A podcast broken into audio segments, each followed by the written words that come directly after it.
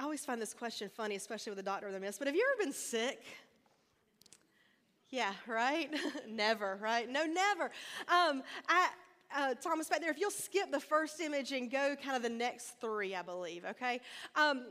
In my life, we are sick pretty much all the time. This was Jonathan when he was really, really sick. This was 2 days before brain surgery, and we snuck Addie into neuro ICU. So I needed prayer then, but Jonathan really needed prayer, and probably his mom needed prayer for using the back elevator at Memorial to sneak Addie in. But this was one, and I got another one. This is a fun one, I think. Yeah, this was... It's pitiful, isn't it? We were at Disney World. Can that make matters worse, okay? We had gotten there, and then this is when the beginning of Lily Grace's kind of asthma diagnosis, and Addie was dealing with stuff too. But we were at the happiest place on earth, and sick, sick, sick. And then this next one, cracks me up even more. This is me at the beach with a broken jaw. Isn't that lovely? Now, I don't know if y'all have heard this story. It involves an apple and my husband, so that'll be for another day. But I did have surgery, and that's my mom not knowing how to wear a hat, but we had a good time. But when you're sick, and when you're kind of sick like this, you need people to pray for you, right? You need people to come together. One of the things that really blessed my life was all the people that came when Jonathan was having his surgery. I don't know if you're familiar with Memorial Medical Center, but they moved us from the regular kind of waiting room down to the heart hospital area because it has a very large waiting room, because I think there were close to 44 people there that day, lifting Jonathan and really just being a support system for me when he had brain surgery. In fact, there were people here from Pittman Park. We weren't even working here yet, and people from Pittman Park came to lift us up in prayer. So that being said, that's kind of a segue into what our scripture is about today. We are finishing up our series today on James, Faith That Works. And we're looking today in how our faith, working it out. Now, prayer isn't a thing that we work at. It should be part of our everyday life. But today, there's times where we have to work at praying for others. So you join me now as we go to our scripture. It's from James chapter 5. We're going to be again in verses 13 through 20. James chapter 5, 13 through 20. The words again are in your bulletin if you'd like to make notes in there, and they'll also be up on the screen. It says, "Is anyone among you in trouble?" I don't think that's right. Let's go to, whoops. Let's read from here then, okay? That looks like it's from last week. "Are any among you suffering? They should pray. Are any cheerful? They should sing songs of praise. Are any among you sick? They should call for the elders of the church and have them pray over them, anointing them with oil in the name of the Lord. The prayer of faith will save the sick, and the Lord will raise them up. And anyone who has committed sins will be forgiven. Therefore, confess your sins to one another and pray for one another so that you may be healed. The prayer of the righteous is powerful and effective. Elijah was a human being like us, and he prayed fervently that it might not rain. And for 3 years and 6 months, it did not rain on earth. Then he prayed again, and the heavens gave rain, and the earth yielded its harvest.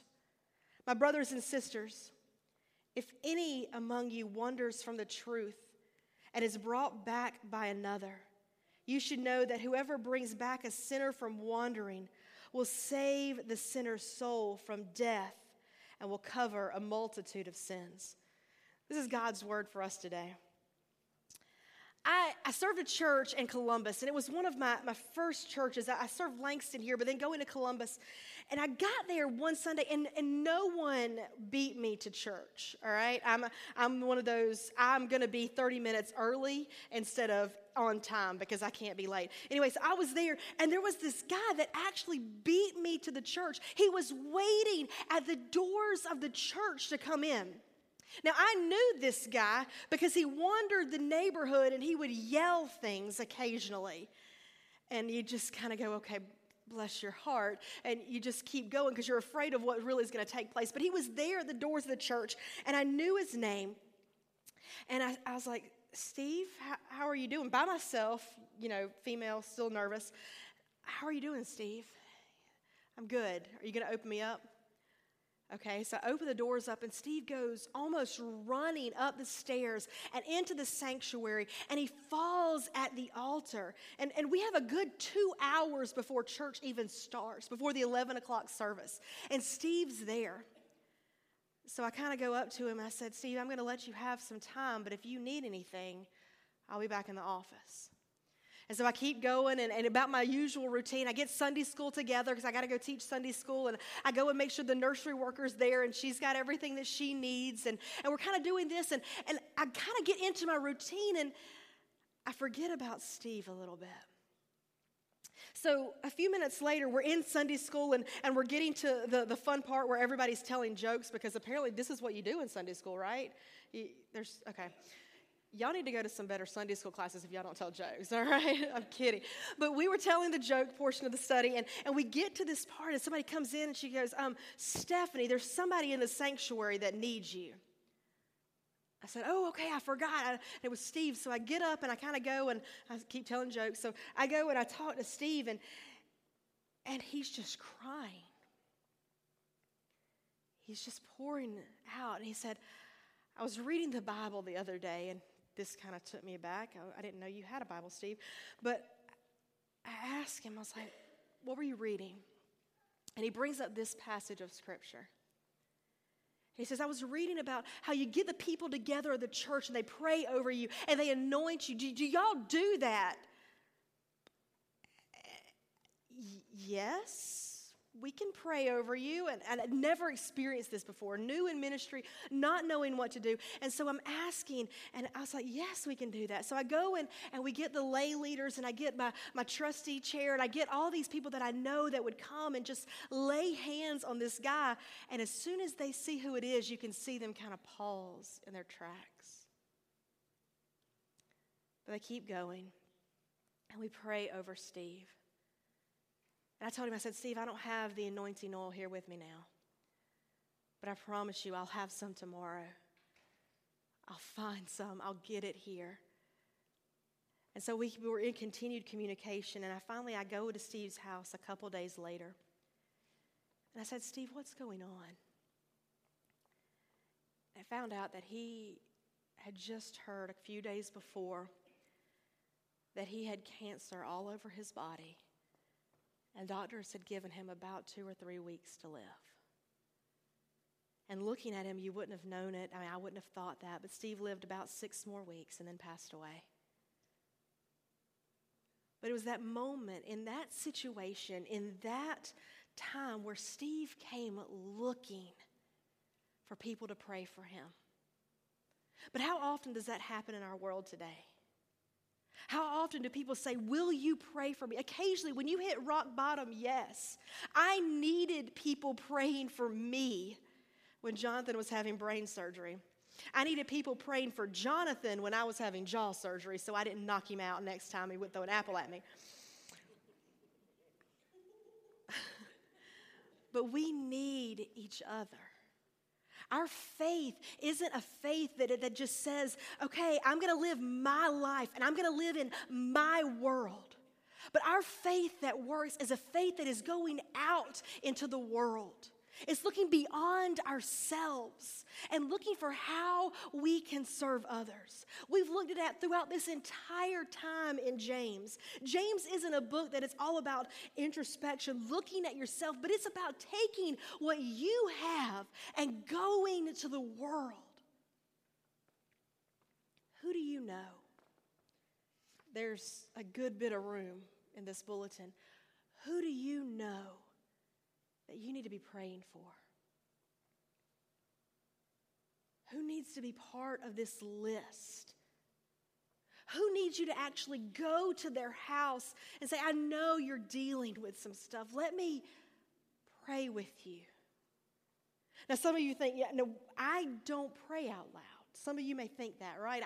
I don't do that, Stephanie. I think you can. I think it's a simple thing as going, I stand on that spot every time. It's a simple thing as going to them and saying, I love you. I'm praying for you. And you can put your hands, you can hold each other, you can hug in an embrace and say, God, hear our prayers. God, offer healing. Lord, give them protection. God, this couple that's going through a divorce, will you offer them peace? We can say these words, right? These aren't words that we just have to come up with or make up a new word or even a new sentence. Go with what's in your heart and the love that you have for your friend. And together, as you intercede, you go to God and you offer your voice. But more than anything, you're offering your love and support to those people. Our faith has to be put to work. Yes, we need to continue in our lives, spend time in prayer with God. There is a pretty amazing, from what I've heard, I hate to say that I haven't seen it yet, but again, whoever wants to babysit my children, but there's a great movie out right now that's talking about prayer and the power of prayer. It's from the makers of the ones that did the other Fireproof and the like. It's called War Room. I invite you to just check it out. Or if you're like me, wait till it goes on DVD and then check it out. But if our media, if our community, if our world is putting something out about the power of prayer, then maybe that's something we should be experiencing as well. It's not just repeating the Lord's Prayer. It's not just coming in this time and experiencing communion because I like bread and I like to dip it in juice.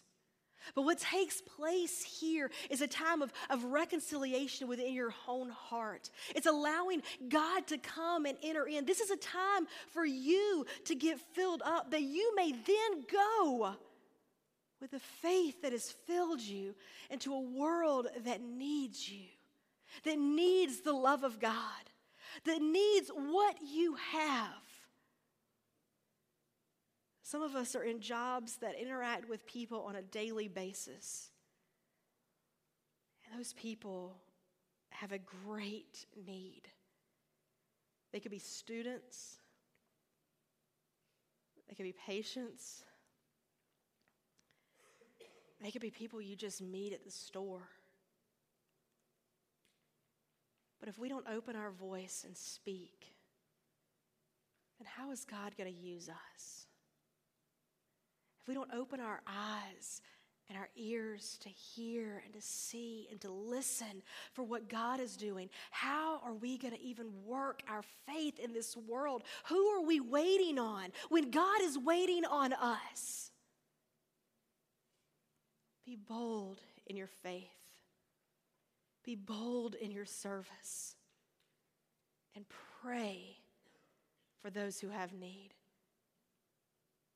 Confess the sins, lift up one another, that we all may be healed. Will you join me now as we pray? God, we come to the cross to need you to work healing and restoration in our life. But Lord, we need you to strengthen us, to inspire us to move in ways and serve the world in ways that we may have not done before, to move beyond our comfort zone and to really work our faith as you are calling us to go and be bold in service and love, knowing it's all about giving you the glory. God, in this place, continue to speak. Continue to serve and show us how to live for you. We ask this in Jesus' name we pray. Amen. We turn into a time of Holy Communion. God is in this place. And you don't have to be members of this church or any church to come to this table. What takes place here at this table is between you and God. It's for God to work within you. I've seen salvation at the hands as you come and receive the body and blood. Will you join me now in the words that we proclaim together? They will be up on the screen. I ask that you read the yellow print as we come together in Holy Communion. Christ our Lord invites to his table all who love him, who earnestly repent of their sin and seek to live in peace with one another. We come as a broken people, aware of our sinfulness and the fact that we have broken our relationship with God and with those around us. We come to receive forgiveness and to be restored. Almighty God, forgive us for what we have done. Give grace that we might live in you. Amen. On the night in which Christ gave himself up for us, he took the bread, he gave thanks to you, and he broke the bread. And he gave it to his disciples, and he said, "Take, eat. This is my body which is given for you. Do this in remembrance of me." When the supper was over, he took the cup, gave thanks to you, gave it to his disciples, and said, "Drink from this, all of you. For this is my blood of the new covenant poured out for you and for many for the forgiveness of sins. Do this as often as you drink it in remembrance of me." And so in remembrance of these, your mighty acts in Jesus Christ, we ask that you pour out your Holy Spirit on us gathered here and on these gifts of bread and wine. Make them be for us the body and blood of Christ, that we may be for the world the body of Christ, redeemed by his blood. By your Spirit, make us one with Christ, one with each other, and one in ministry to all the world until Christ comes in final victory and we feast at his heavenly banquet. All honor and glory is yours through your Son, Jesus Christ, with the Holy Spirit and your holy church. All honor and glory is yours, Almighty Father, now and forever. Amen. And now, with the confidence of the children of God, will you join hands with those near you as we join together in the prayer the Lord taught us by saying, "Our Father, who art in heaven, hallowed be thy name. Thy kingdom come, thy will be done, on earth as it is in heaven.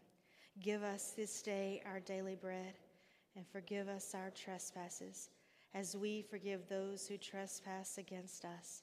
And lead us not into temptation, but deliver us from evil. For thine is the kingdom, the power, and the glory forever." Amen.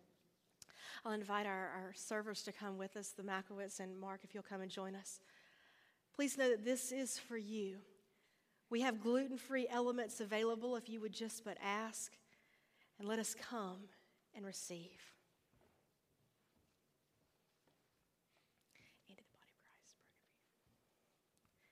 Jesus loves you. The body of Christ broken for you.